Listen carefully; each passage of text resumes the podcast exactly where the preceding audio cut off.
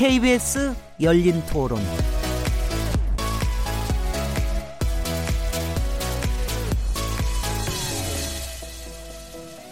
안녕하세요. 묻는다, 듣는다, 통한다. KBS 열린 토론 진행자 시민 김진혜입니다.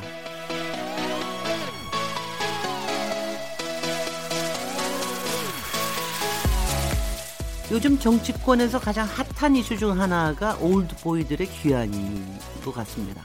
더불어민주당 이해찬 후보와 김진표 후보의 당대표 출마 선언을 시작으로 정동영 의원이 민주평화당 당대표로 전면에 복귀했고요. 손학규 바른미래당 상행고문도 당권 도전을 선언했습니다. 이를 두고 노장은 죽지 않았다. 다만 때를 기다렸을 뿐이다. 라는 반응도 있는 반면 참신성이 떨어진다 라는 비판도 있더군요. 여러분은 어떻게 바라보고 계십니까? 오늘 KBS 열린 토론 인물 없는 인물 토론에서는 올드보이를 주제로 이들의 집단적 귀환에 담긴 의미와 정치권에 미칠 영향에 대해서 얘기 나눠보도록 하겠습니다. 8월 10일 KBS 열린 토론 지금 시작합니다.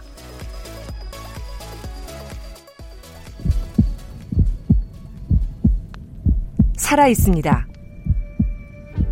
토론이 살아 있습니다. 살아있는 토론, KBS 열린 토론. 토론은 라디오가 진짜입니다. 진짜 토론, KBS 열린 토론.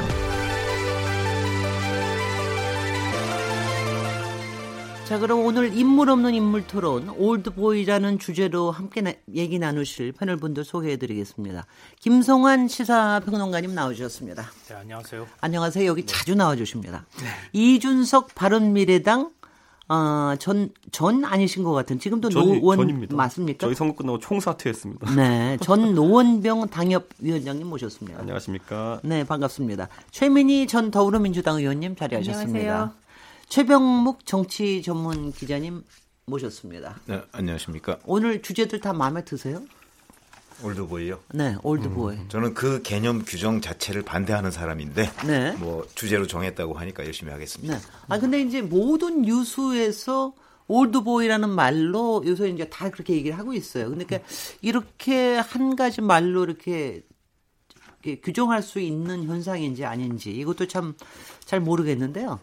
이런 화두에 대해서 바로 이제 여러분이 생각하시는 올드보이의 특히 정치권에서의 올드보이의 정의가 음. 뭔지 이 부분에 대해서 일단 한번 짚고 넘어가 주시죠. 최용목 기자님 먼저 시작하시죠. 뭐. 그렇죠. 이 올드보이라는 말이 유행하게 된 것은 아마 그런 동명의 영화 제목 때문에 이, 그런 것이 아닌가 싶어요. 음, 그리고 이제 그 최근에 지금 말씀하신 대로 현상적으로 볼 때 이제 정동영 의원이 민주평화당 대표로 당선이 됐고 그다음에 마침 엊그제 이제 손학규 전 대표가 대표 경선 출마를 선언했지 않습니까? 바른미래당 같은 경우. 네. 그러다 보니까 그거에다가 이제 그 지금 현재 진행 중인 더불어민주당 경선 거기에 이제 이해찬 의원, 뭐 김진표 의원까지 포함하는 분도 있고 이러다 보니까 오, 이 올드보이들이 귀환한 거 아니야? 그러면서 어저께 국민일보를 보니까 네. 사실 거기에 이제 올드보이의 정의를 해놓고 몇몇 사람을 지목을 해놨더라고요. 네. 그 지목한 내용을 보면 2007년에 대통합민주신당 대통령 후보 경선에 나왔던 사람 위주로 그 서술이 돼 있어요. 거기 보면은 이제 올드부이로 지목된 분들이 손학규, 이해찬, 정동영 이 세 분이 사실은 2007년 대통합민주신당 대통령 후보 경선에 나왔던 분이고 그 다음에 이제 그 기타 올드보이로 지목된 분이 또 이번에 이제 더불어민주당 대표 경선에 나온 김진표 의원. 네. 그 다음에 여기다가 또 약간 특이하게도 김병준 자유한국당 비상대책위원장까지를 이제 국민일보는 넣더라고요. 네. 어, 그런 거는 보면 국민일보의 기준은 아마 2007년, 그러니까 11년 전에 맞춰져 있는 것 같고 저보고 뭐 기준을 설정하라고 하면 국회의원으로서 어떤 뭐 최고의 자리까지 올라갔던 사람.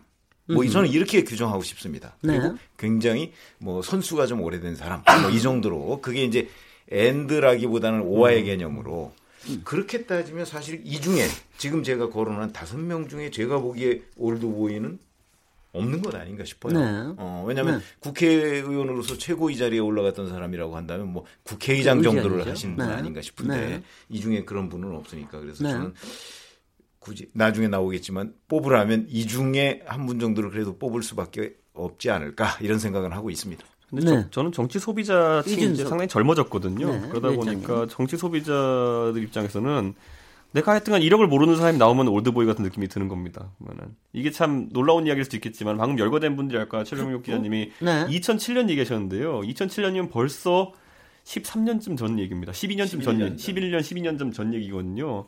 근데 요즘 이제 저도 가끔 가다 제가 참 여기 계신 분들 앞에서 이런 얘기하기 그렇지만 나이가 들었다는 걸 이제 젊은 사람들 앞에서 느낄 때 이런 게 있어요. 보면은 제가 가끔 가다 뭐 강연 이런 거 하다가 2002년 월드컵 때 이런 얘기를 하면요.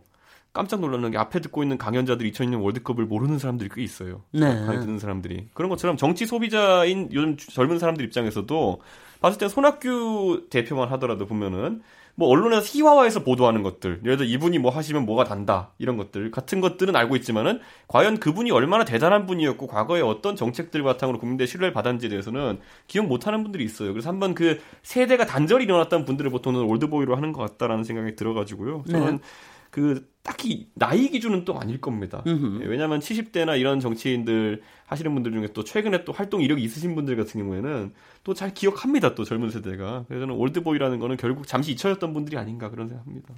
잠시 잊혀졌던 사람, 아, 그것도 또 아주 흥미로운 분석이네요. 네, 최민희 의원님. 그러니까 지금 두 분이 말씀하셨지만 저는 이 올드보이라는 개념이 안 맞는 것 같아요. 네. 지금 이 상황에 대해서 어, 예를 들면 손학규 전 대표, 김병준 비대위원장, 김진표 의원, 이해찬 전 총리, 정동영 전 대표, 예, 열린우리당 의장까지 하셨거든요. 네. 이분들이 점- 정치 일선에서 이미 활동하고 계신 분이 다수고 과거에도 예 그리고 어, 이분들이 이렇게 전면적으로 당을 대표하겠다고 나오는 거잖아요. 네. 이 상황을 놓고 올드보이의 귀환이다라고 말하는 것이 안 맞는 것 같아요. 음흠. 예, 그냥 단지 막 마음속에 이런 게 있는 거죠.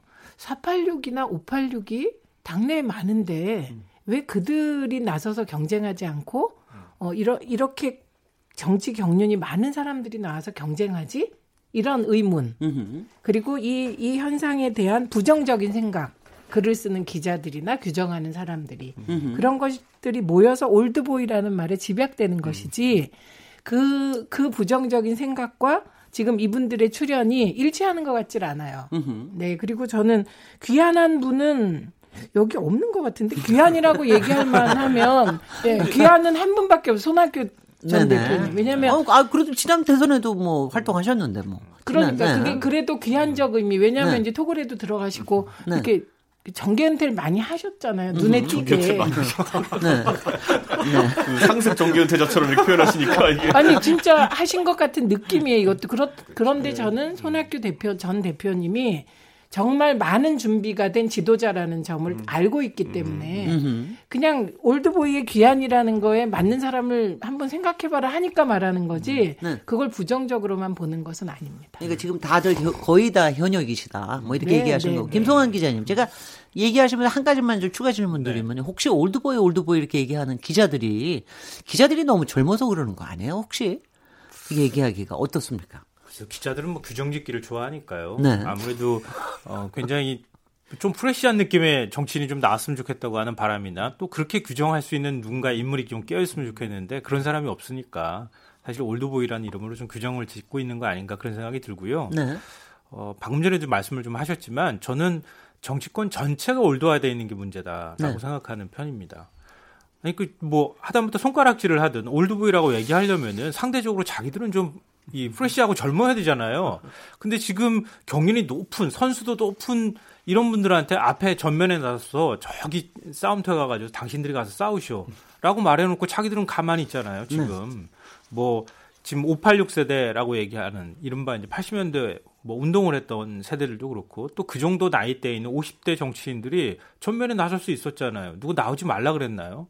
당대표 선거에 좀 적극적으로 나와가지고 우리가 정치를 바꿔보겠습니다 할 수 있는데도 불구하고 안 하고 있잖아요. 컷오프에서 떨어졌어요. 그분들은 나왔는데. 아니 아니 뭐 그러니까 저- 그 정도 영향을 못 보여주고 아니 있는 그분들은 거죠. 사실은. 여태까지 조로 세대라는 얘기는 많이 했죠. 그러니까 네. 오히려 한 방에 보내시는구나 한 세대를.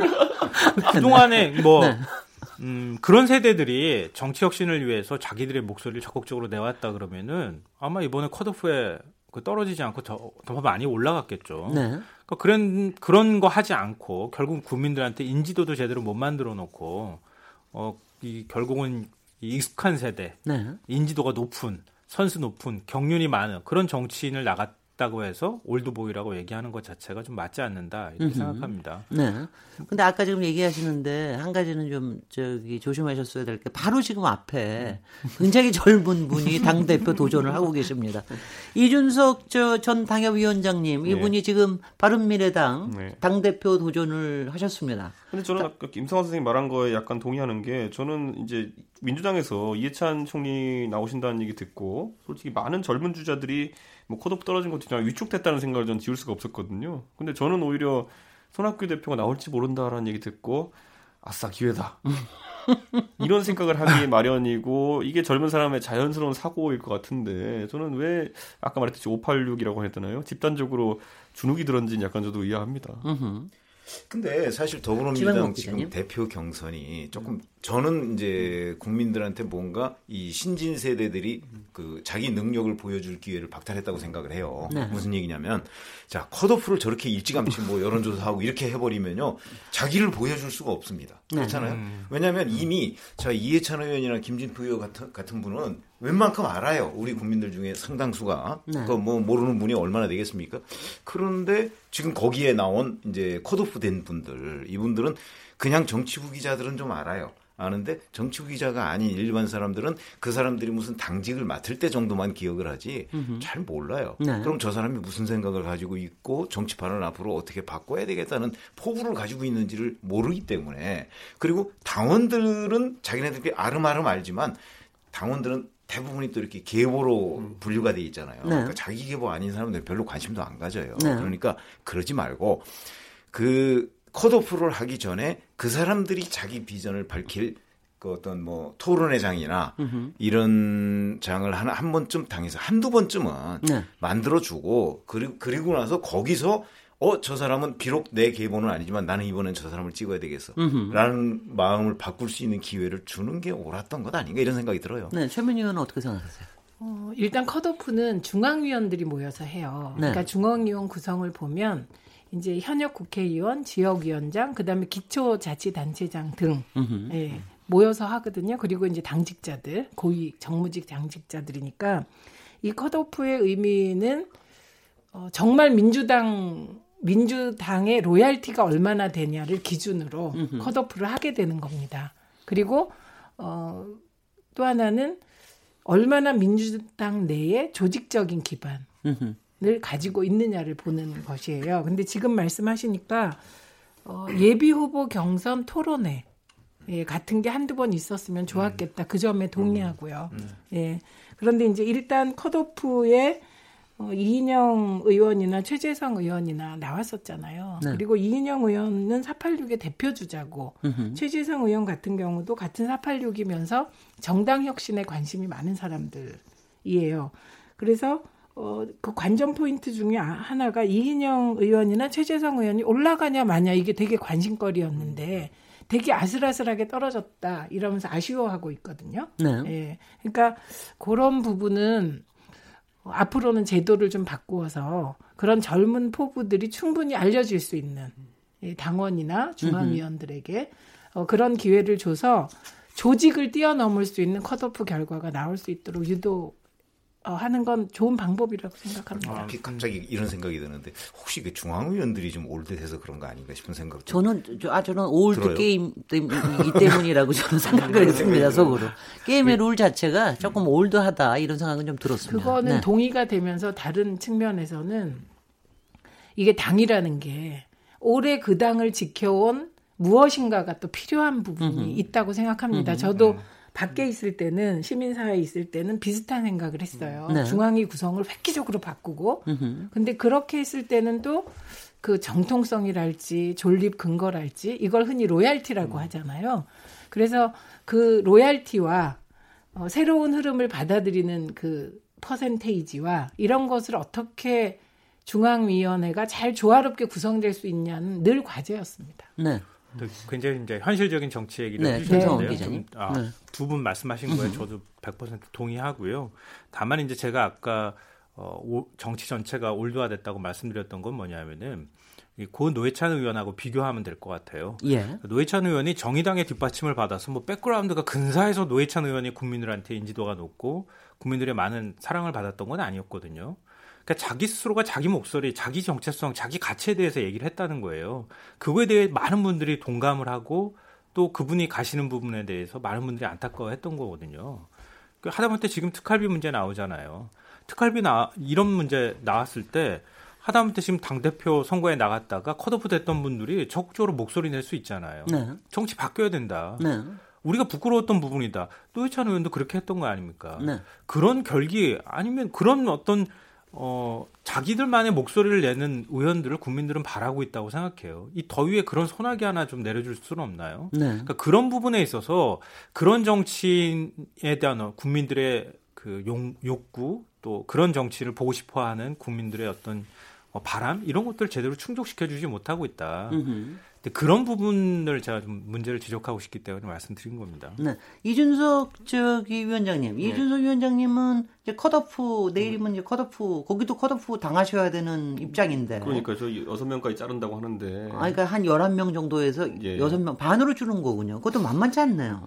뭐 이 사실 다 정당이라는 게 컷오프를 아까 이제 민주당은 중앙위에서 이제 한다고 하지만은 그러면 당원들이기 때문에 뭐 약간 소수 후보들 같은 경우에도 뭐 잘 아는 분들이 있겠죠. 네. 그런데 바른미래당 같은 경우는 당원 구조가 좀 취약하기 때문에 결국 여기도 당원이랑 일반인 섞어서 여론조사로 진행합니다. 컷오프라는 것을. 아, 그렇군요. 그렇기 네. 때문에 이거는 인지도 싸움이거든요, 보면은. 음흠. 그렇기 때문에 뭐 알아야 찍을 거 아닙니까? 네. 아니, 그러다 보니까, 어, 바른미래당의 선거 구도는 확실히 민주당이랑 좀 다른 측면이 있을 것이다. 대중인지도가 상당히 중요한 측면이 있을 것이다. 그래서 뭐, 소위 민주당에서는 보면 최근에 친문 표심이라는 것이 중요하다. 또 그리고 친문 표심을 밟는 접근법도 굉장히 사람마다 다르더라고요, 보니까. 음. 네, 그런데 그런 것들과는 다르게 대한 좀, 어, 대국민 메시지가 좀 강화되는 선거가 되지 않을까 생각합니다, 저는. 네. 음.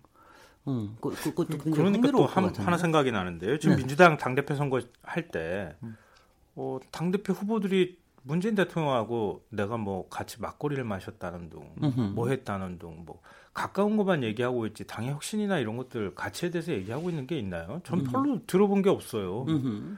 그러니까 그런 게 오히려 더 올드화시키고 있다 정치를. 네. 그러니까 그거는 사람하고 친소관계 문제를 자꾸 얘기하는 거는 네. 그 프레임에 빠지기 시작하면 국민들의 관심도 멀어지거든요.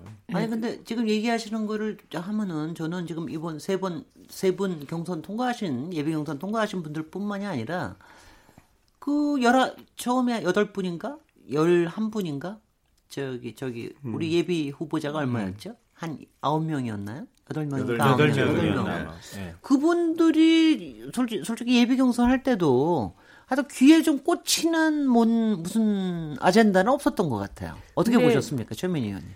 어, 이 부분은 조금 상황적 특수 요인이 있습니다. 예, 이번에 이제 그 민주당 당대표 선거는 지지자들이 굉장히 능동화되어서 이런저런 요구를 하고 그 지지자들의 다수가 어, 문재인 대통령에 대한 열성적 지지자들이 발언을 하고 있는 상황이라 네.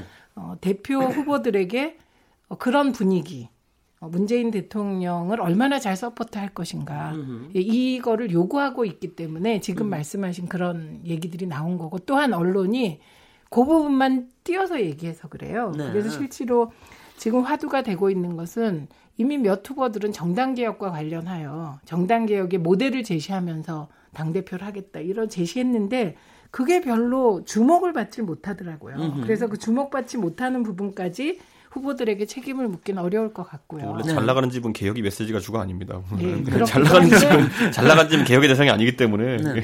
예, 그래서 그 여당의 당 대표 선거는 원래 조용하게 치러지는 거고, 예, 여당의 당 대표 선거를 통해서 무슨 다음에 차시, 차세대 정치 지도자가 나오고 이렇게 되는 게 아니거든요. 그래서 제일 재미없는 게 여당 당대표 선거인데, 네. 이제 워낙 문재인 대통령에 대한 지지율이 높다 보니 지금 말씀하신 현상이 나타났고 그것이 긍정인지 부정인지는 이제 흐름을 봐야 될 것 같아요. 근데 지금 네. 화두 중에 하나는 정당 개혁이 있고요. 음. 그다음에 경제 운용의 방식에 대한 토론이 있습니다. 네. 예, 그다음에 어, 소위 적폐청산이라는 것에 대한 또 태도가 좀 차이가 나고요. 네. 예, 그래서 앞으로는 남은 당 대표 선거 기간 중에는 음흠. 이제 문재인 대통령과의 친분 관계는 충분히 인지했으니 예, 세 분이 다 예, 그거 뭐 국민들도 인지하고 지지자도 인지했으니 어, 지금 구체적으로 이제 경제 운용의 방식, 음흠. 예, 네. 인터넷 전문은행의 제한적으로 은산 분리를 완화하는 문제라든지 음. 이런 부분에 대한 각 당대표 후보들의 입장 차이나 뭐 이런 것들에 대한 대결로 좀 가야 되지 않을까 싶어요. 네. 제가 좀 얘기를 조금만 바꿔보겠습니다. 우리가 아무래도 이제 올드보이 했을 때, 뭐, 나이라든가 경륜이라든가 이런 거 가지고 주로 좀 얘기를 했던 것 같은데, 사실은 또 올드보이라는 의미가, 그 영화 올드보이에서 나오듯이 동창생 아닙니까? 그러니까 예전에 뭐 하여튼 잘 나갔든 뭐 했든 뭐를 뜻을 같이 했던 동창생들이 다시 이제, 그래서 그래서 우리가 오비, 오비 미팅이라든가 이런 게 다 그런 거 아니에요? 지금 하여튼 좀 신기하게도 오비라고 할 만한 분들이 저 자유한국당까지 다 포함을 해가지고 그리고 손학규 후보께서도 한동안 또 우리 같, 같은 오비 역할을 또 하셨고 그런 오- 의미에서의 오비들의 이 이건 이건 귀한이 아니라 오비들의 전성시대라고 얘기를 해야 되나요? 그 점에 대해서는 어떻게 어떻게 그러니까 지금? 열거되신 분들, 뭐 손학규. 손학규 대표도 그렇고 네. 정동영 대표도 그렇고 전부 다 이제 한 10년 전쯤에 소위 말하는 최전성기를 찍으셨던 분들 아닙니까? 네. 근데 사실 이명박 박근혜 정부 9년 정도 동안에 강제 휴식기를 좀 가진 거죠. 그러니까 그러다 보니까 지금 시점에 그 한 묶음이 이제 못 이룬 것들이 있는 분들이 이제 다시 한번 이제 또 정치에 도전하는 시기가 아닌가라는 네. 생각하게 되고요.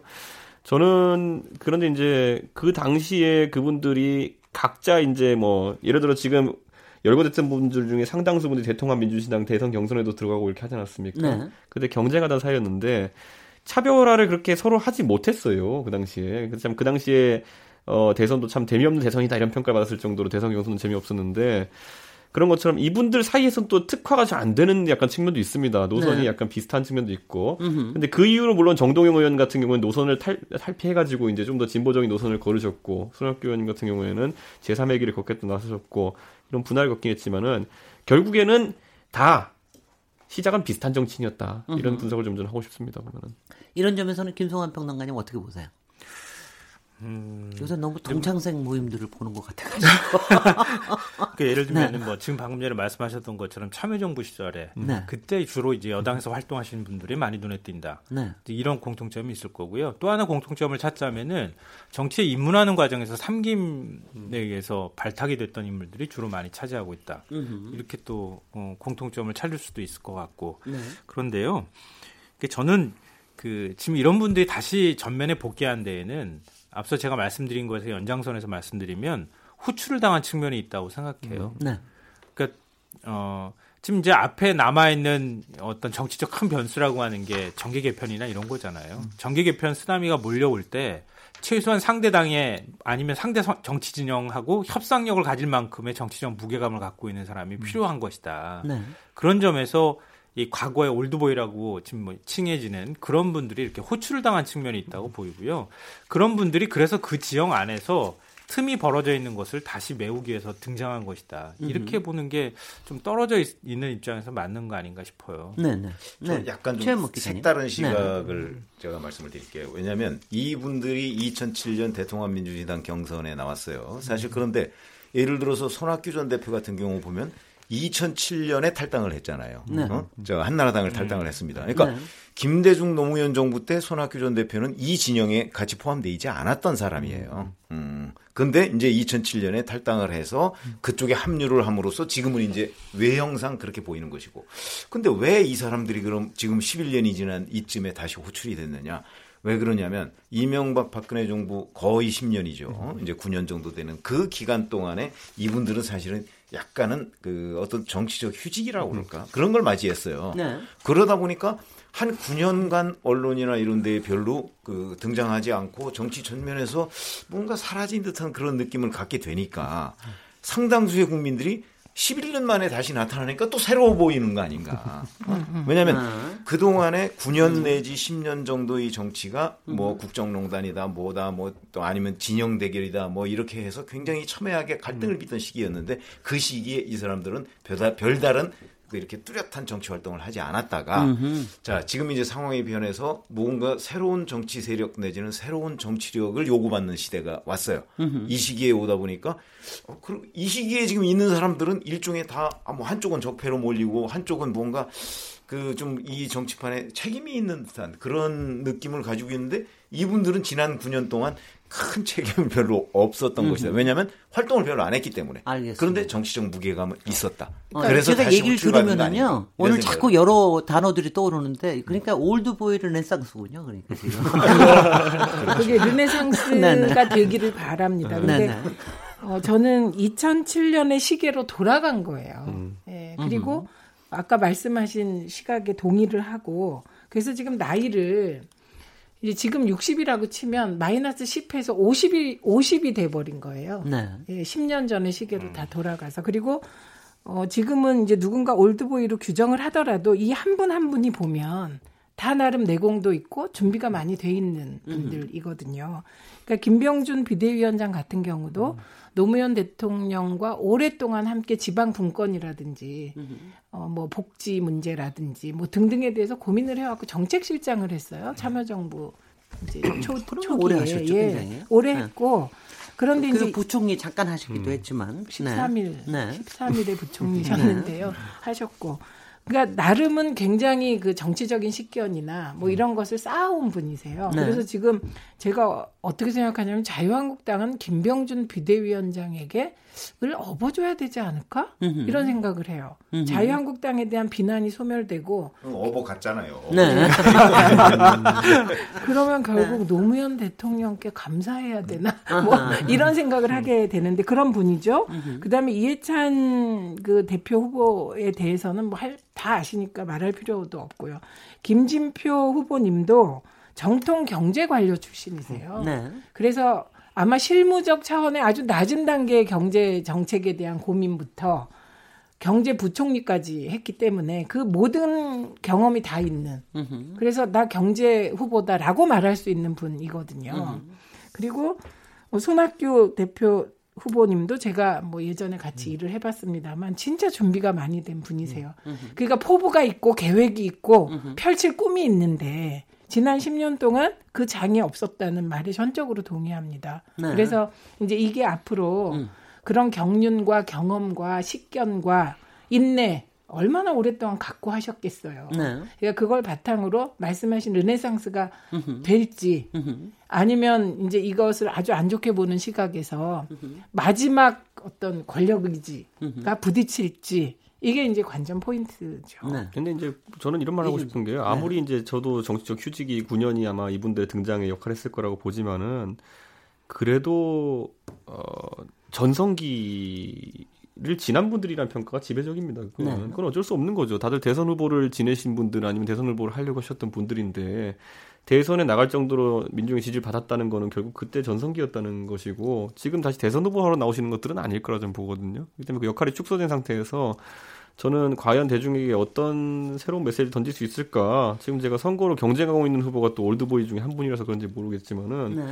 또 따지고 보면 결국 유권자층에서 반응하는 것들 아까 최민희 의원이 말씀하신 것처럼 상반된 반응이 나올 수밖에 없어요. 아까 말했던 것좀 그 올드보이들의 아주 뛰어난 이력과 경력을 또 기리는 분들도 있을 것이고 반대로 아까 제가 말했던 젊은 유권자층 같은 경우에는 아예 모르는 분들도 있을 수 있는 것이고 이름은 들어봤다 하지만 그분들이 얼마나 대단한 분들인지까지는 들어보지 못했던 경우 있을 수 있고요. 그 때문에 상반된 결과 속에서 이제 성적표를 받아들이지 않을까라는 생각이 들고 뭐 제가 봤을 때 특히 민주당 경선이 어떻게 아, 민주당 어, 전당대회가 어떻게 결론이 났냐가 상당히 향배에 영향을 미칠 것 같은 게 당장 들어봐도 자유한국당 지지자들이나 자유한국당을 좋아하시는 분들 같은 경우에는 이해찬 대표의 열렬한 팬입니다. 이해찬 대표 후보의. 그 역설적인 팬이죠. 아니, 그 근데- 역, 내가 제가 근데- 얘기한 뭐 역설적으로 한나라당의 최전성기가 이해찬 총리 시절이었거든요. 음흠. 보면은 그런 것도 있고 반대로 지금 김진표 후보의 최고 팬들은 또 보면 정의당 지지층이 굉장히 좋아하더라고요. 정의당의 지형을 좀 넓힐 수 있지 않을까 하는 생각을 하는 분들도 있고 왜냐하면 김진표 후보자 아, 같은 경우에 지지율을 잠식해 간다. 아니 근데 여- 여론조사에서는 조금 다르게 나오던데요. 근데 여론조사에서 자유한국당 지지층에서 가장 높죠. 높게 높은 근데 이제 김진표- 김진표 후보고 김진표 후보의 어쨌든 지형이라는 것은 자, 그 민주당 내에서도 어떤 보수적 관점을 좀 대변하시는 분이기 때문에 네. 그 부분에 대해 가지고 상당히 뭐 어, 결국에는 민주당의 정체성이라는 게 지금까지 굉장히 스펙트럼이 넘게 자리하고 있었거든요. 그러니까 소위 말하는 진보부터 상, 중도 보수까지 자리 잡고 있었는데 그 안에서 숨쉴 공간이 없던 진보 정당들 입장에서는 또 이 선거 결과에 상당한 영향을 받을 것이라고 보고 있는 것도 있습니다. 네. 지금. 근데 지금 이준석 위원님은 아예 단칼로 단칼에 이분들은 앞으로 차기 기대도 나올 사람들이 아니다. 네. 당대표가 된들. 뭐 이렇게 딱 규정을 해버리셨는데. 그렇죠. 그 반론을 제기하려고 네네. 했어요. 그러지 그 않아요. 이분, 이분들이 대선 나온다고요? 아니요, 아니요. 아니요, 그러니까, 아니, 아니, 그럴 수, 왠 아니, 제가, 나오지 말라는 법이 제가 왜 그걸 여쭤보냐 하면은, 지금 미국의 상황을 보니까, 버니 샌더스, 그 다음에 또 그 부통령 했던 분, 이분들 지금 75, 78 막 그래요. 이런 분들이 다시 거론이 되더라고요.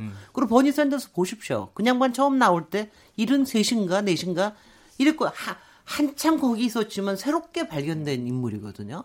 그러니까 이런 게 우리라고 없으리란 어, 여기는 없기를 바라겠지만 이준- 이준석 그 제가 반론을 제기하려고 예, 예. 했다고 하는 게 네네. 손학규 김성환 네. 평론가님. 네, 손학규 이제 후보라 그랬나요? 네. 손학규 후보가 대권력이 없나요? 권력 의지가 어우, 없나요? 그럼요. 어, 그럼요. 아니 권력 의지가 없으면 왜 이렇게 지금 정치합니까? 글쎄요. 전 권력 의지가 아주 아직도 굉장히 많이 남아 있다고 생각해요. 네.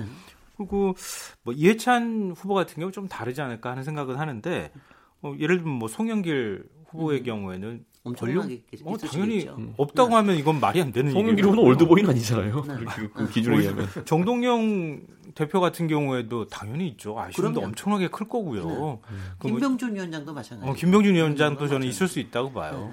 그러니까 그 서리빨 같은 칼을 지금 뭐 가슴 속에 품고 뭔가 정치의 뜻을 지금 펼치고 있는 것일지도 몰라요. 네. 앞서 말씀하셨던 것처럼 한 10년 정도 휴지기를 지내면서 어, 이런 분들이 정치를 하고 싶어서 얼마나 몸이 막 근질근질하고 나가고 싶어 했겠어요. 네. 근데 그럴 만한 상황이 못 됐기 때문에 사실 못 나온 측면이 있는데 지금 다시 정치 전면에 등장했을 때에는 나름 그런 그림까지 그리면서 움직이지 않겠습니까? 네. 그러니까. 마- 맞다고 보고요. 제가 보기엔 지금 열거된 분들 중에 그 앞으로 미래에 대한 꿈이 난 없다. 이걸로 끝내겠다라고 선언한 건 이해찬 후보 한 분뿐인 것 같아요. 예. 네. 당, 김병준 위원장도 뭐 대권에 나오는 일은 절대 없다고 얘기했더만요. 그 말은. 그런데 네. 어쩐지 그분은 앞에 가로 안에 뭔가가 있는 것 같아요. 지금으로서는. 국민이 원한다면 이런 거요? 네, 그런 게 있을 것 같고. 근데 이해찬 전 총리 같은 경우는 그 지역구도 이미 뭐, 그, 넘겨줬고. 예, 넘겨줬고, 그리고 앞으로 남은 2년이 마지막 공익 근무고, 이제는 뭐, 공익 근무 이후에 떠나겠다. 이걸 유일하게 밝힌 분이고, 나머지 분들은 저는 뭐 꿈이 있을 거라고 보고, 꿈이 있어야죠. 아니, 인생의 마지막 정치 경력으로 당 대표를 하는 분은 참 흔치 않을 텐데. 그런데. 근데 김병준 위원장 말은 안 믿고 이해찬 의원 말은 믿- 믿는 게 저는 궁금해요. 저도 최민희 의원님 그 이유가 뭡니까? 아, 그 왜? 이유가, 네. 어, 우선, 같은 너무 차별하시는 것 같아요. 예. 음, 일단 지역구를 물려줬다는 건 국회의원 선거에 안 나온다는 걸 의미해요. 국회의원 선거 안 나온다고 대권 거잖아요. 도전하지 말라는 법은 없죠. 아, 그렇, 그렇고. 네. 대권은 이미 몇 차례에 걸쳐서 최근에도 대중성이 없어서 나는 안 된다 이렇게 공개적으로 얘기를 했고 그 말이 상당 부분 상당 부분 맞는 것 같아요. 제가 자꾸 뭐라고 해- 하는 것 같은데 대중성이 없으면 여당 대표도 나오지 말아야 되는 거다. 아니 여당 대표는. 조금 다르죠. 아니 물론 뭐 여론조사 비중이 이제 최근에 줄긴 했습니다만은 우리 이렇게 생각하시면 돼. 요 이해찬 의원하고 김병준 위원장하고 두 살 차이밖에 안 나요. 예. 그렇죠. 예. 어, 네. 두 살 차이밖에 안 돼. 이해찬 의원이 88년도부터 국회의원을 했기 때문에 저희가 그리고 뭐 칠선이라고 하니까 저희가 보면 어마어마하게 나이가 많은 것 같죠. 더 높은 거로 나이가 많은. 것 같죠. 네. 흔히 얘기하는 진짜 저 김진표 의원보다 그 나이가 훨씬 많은 것처럼 느껴지는 그렇지 않아요. 66세거든요. 네. 66세. 그리고 김병준 위원장이 64세. 뭐 64세나 66세나 그리고 대권 뭐 어쩌고 하지만 뭐 2022년이라고 하면 하면 앞으로 4년 뒤인데 그래야 70이에요. 네. DJ 그러니까 김대중 대통령이 대통령에 당선됐던 게 1997년이잖아요. 네. 그때 이제 주민등록에 있는 나이로 71세였어요. 네, 네.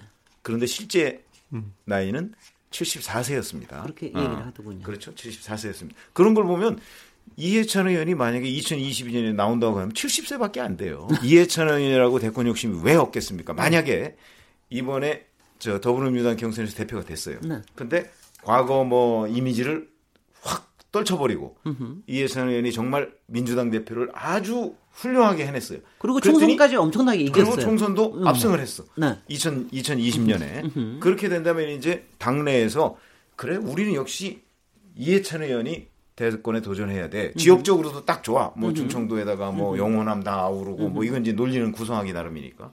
그렇게 했을 경우에 본인이 거절할까요? 전 그렇게 생각을 안 합니다. 어머, 이건 뭐 아주 좋은 상황이니까 저는 뭐 어, 동의입니다. 네. 너무 좋은 상황이잖아요. 아니 근데 저는 왜냐하면 참 그런 것 같아요. 정치권에 있으면은 오히려 그런 그러니까 끝없이 어떤 권력욕을 가진다는 게 결코 나쁜 게 아닌데 네, 네, 네. 그걸 가지고서는 자꾸 그게 아니다. 저는 뭐냐면 저기 어제 어 소- 손학규 대표 나오면서 이게 노욕이 아니다. 뭐 이런 식으로 얘기를 하시는 게 아니 그럴 이유가 있나요? 그게 네. 일반 우리 우리 그 이게 우리의 정치 문화하고도 좀 관련이 돼 있을지 모르겠는데 어떻게 예, 보십니까? 저는 동의하고요. 네, 저는 뭐 대통령이 되고자 하는 권력 의지, 그거를 저는 권력 의지라고 표현하고 권력욕이란 말을 안 써요. 네. 왜냐하면 자꾸 우리가 토론할 때 무의식적으로 권력욕 이렇게 하니까 그게 마치 부정적인 것처럼 돼서 권력 의지. 그래서 그 권력 의지를 갖고 어, 이렇게 당대표에도 출마하고 그리고 미래에 더 큰 꿈을 그리는 거는 누가 갔더라도 일단 긍정적으로 봐줘야 된다. 예, 이런 생각입니다. 그래서 김병준 비대위원장께서 장차 더 큰 꿈을 가지고 있는 게 그게 뭐가 문제입니까? 그러니까 정치를 더 잘해서 국민들의 지지와 당원들의 지지를 얻어서 더 큰 꿈을 꾸신다면 그건 일을 잘했다는 뜻이잖아요. 네. 여기 다 그런 것 같거든요. 나머지 분들도. 아까 말씀하신 이해찬 후보가 당대표가 되고 잘해서 어, 이해찬밖에 없다. 이해찬 대표밖에 없다. 이런 분위기가 되면 그거는 민주당에도 좋고 전 나라에도 좋은 일이라고 생각을 해요.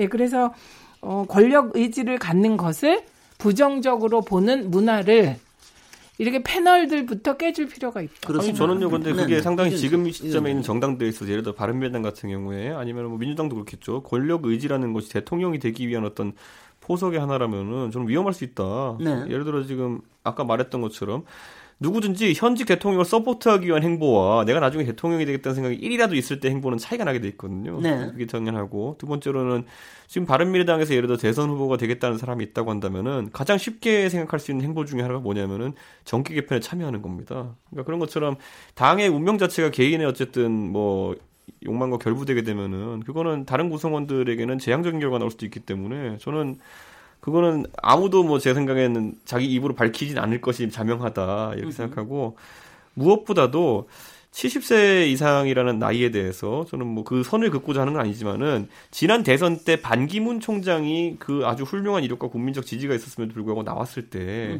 대중적 반응이 어땠냐면 그때 반기문 총장님 한 73살이셨을 걸요? 네. 그런데 그분의 유일한 결점은 나이다 이런 말이 나올 정도로 이제 정치라는 게 아까 DJ 나왔을 때랑은 좀 달라진 문화가 있지 않나 이런 생각해서 저는 비슷하진 않을 거라고 봅니다. 어머 네. 이준석 대표 후보님 다 늙어요 사람은.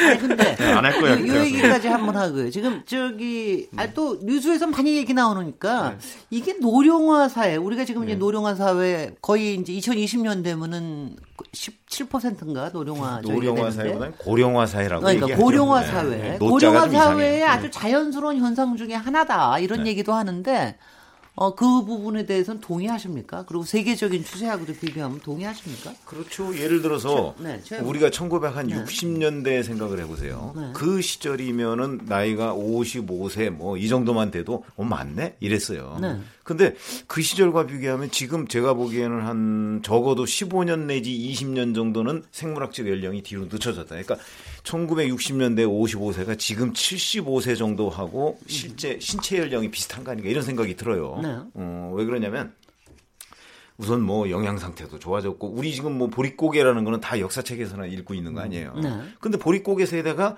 지금 70대 정도 되는 분들이에요. 근데 지금 3, 40대 이런 분들은 보릿고개를 책에서나 읽었지 실제 경험한 사람이 없다고요. 그런 걸 보면 사실은 생물학적 연령과 별개로 그 지금의 70대나 뭐 60대 뭐 이런 분들은 그 과거 나이하고 비교하면 한 15년 내지 20년 정도는 훨씬 젊게 살 수 있는 사람이기 때문에 저는 정치적으로도 과거에 뭐 70세까지 정치를 했다면 지금 그 사람들은 80세, 85세까지는 정치를 할 수 있을 정도의 체력, 건강 이런 것들이 그 충분히 그 구비가 돼 있다 이렇게 생각을 하거든요. 네. 그래서 지금 현재 뭐 나이 70세라는 건 크게 문제가 안 된다고 생각을 합니다. 국민의 지지만 있다면. 네, 저는 뭐. 나이는 당연히 문제가 안 되고요. 정치 경륜도 굉장히 어, 많으신 분들이 정치 전면에 나와서 여러 가지 기여하는 것도 당연히 긍정적이라고 보는데 나이가 우리가 생물학적인 그 수명이 길어졌다고 해서 젊은 사람들이 더 어려지는 건 아니잖아요. 젊은 사람들은 여전히 젊은 거예요. 그 네. 젊음의 패기 그리고 뭐 젊음의 그 패기로 만들어가는 정치는 여전히 유효하고 필요하다는 거죠. 네. 그러니까 아무리 나이 많은 정치인이 있다 하더라도 젊은이들이 그들 그분들에 비해서 상대적으로 뭔가 정치적 경험이 너무 적어서 뭘 정치를 못하거나 그렇지는 않을 거라고 일단은 생각을 하고요. 네.